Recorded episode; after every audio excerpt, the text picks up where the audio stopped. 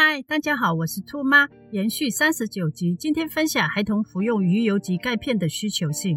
首先声明，兔妈没有任何关于维他命、钙片及鱼油的业配及推广，所有内容均属个人分享，敬请家长自行决定是否让孩子服用及负上责任。特此声明。人类不断进步，也给大自然带来不计其数的破坏和污染。使得土壤养分不断流失，所以说我们进食物种里的元素也没有一百年前多，因此额外的补充由优质物种里提取的微量元素是必要的。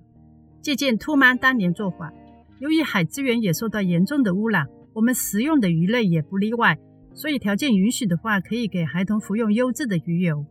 一、选择有沙钠 （Omega 3），它经过三重净化工序，不含有害污染物。它还含有高浓度的 DHA，一种对大脑记忆及学习有益的脂肪。普契孩童部分有偏食的习惯，一日所需的鱼类较少，建议补充鱼油及满足大脑所需的脂肪。二、选择有沙钠钙片，它含有支援骨骼健康的四大元素。钙是维持骨骼健康、调节身体消化、能量和脂肪代谢的重要元素。维他命 D 促进钙质在小肠中的吸收，有助钙质储存在骨骼中。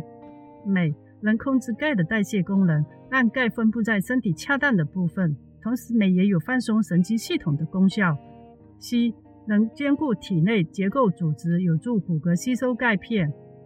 建议小童钙片磨粉加蜂蜜服用。普契孩童部分有吞咽困难，他们需要照稍大些才能掌握吞咽的药片。回到健康的饮食轨道上，我们仍需要给孩童每日丰富的饮食习惯：高钙奶类、深绿色蔬果、进食鱼肉蛋类，多接触阳光，合成制造维他命 D，多吃些豆腐及豆奶。每日的训练也会消耗普系孩童的精力，疲惫是难免的，所以额外补充钙片、鱼油显得额外重要。